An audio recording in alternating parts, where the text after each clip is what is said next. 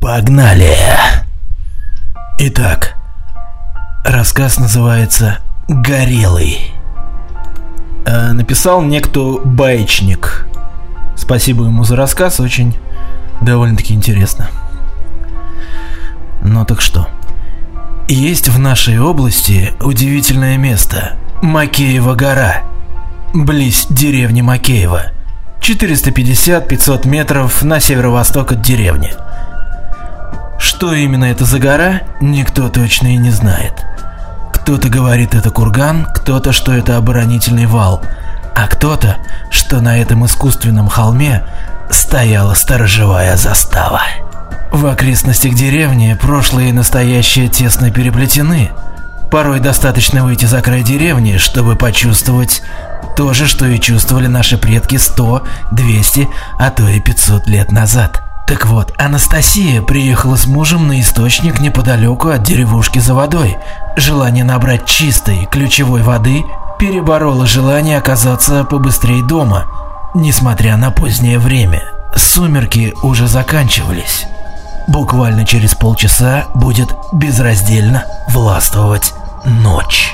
Молодые супруги набирали воду и носили бутылки в машину, тяжело поднимаясь по тропинке. Туман застилал окрестные поля и редкие перелески. Но яркий свет фар разгонял его и тени поздних сумерек. Когда же все бутылки были заполнены и супруги собрались уезжать, в незаведенной машине послышался запах горелой проводки.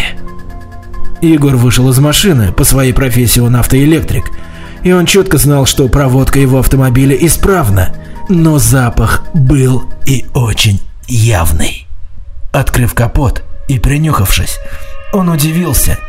Ни запаха сжженной резины, ни горелого пластика не чувствовалось. На всякий случай, все еще раз внимательно осмотрев, Егор сел за руль.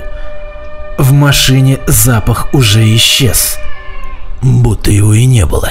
Проехав буквально десяток метров, в нос ударил резкий запах сжженной резины в сочетании с запахом гари.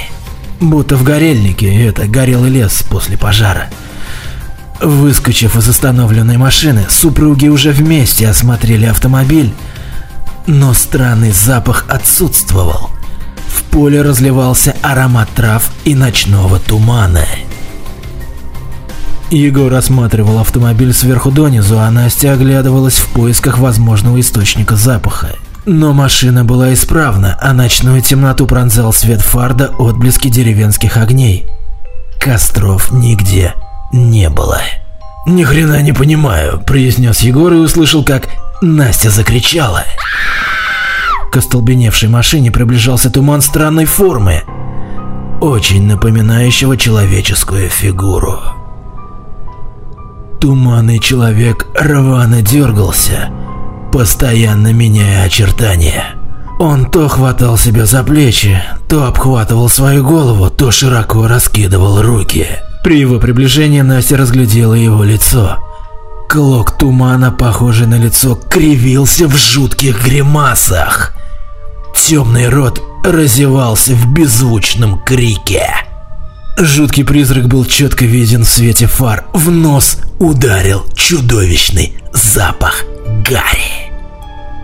Издав очередной беззвучный крик, призрак направился в сторону источника, нехотя отворачиваясь от электрического света фар.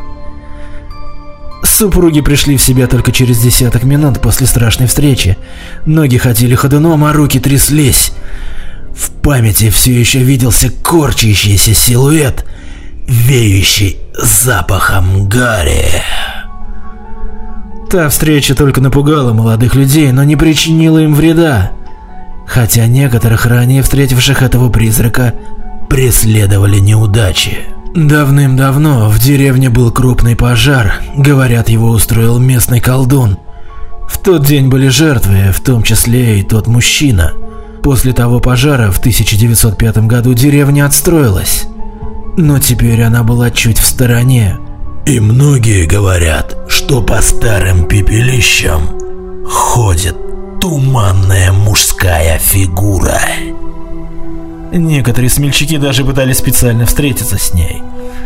Встретили они его или нет, вчерашние смельчаки отмалчивались, бросая опасливые взгляды на вечерний туман. Вот такой вот небольшой рассказ про огонь и пожар некогда в старину в 1905 году.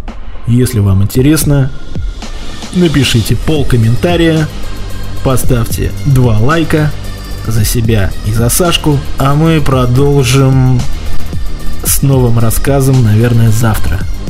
Если у вас есть прикольные небольшие рассказы, очень интересные, можете присылать, написать мне в любых соцсетях. Я прочитаю, если мне понравится, я обязательно прочитаю. Могу, конечно, разными голосами, но этот рассказ я прочитал.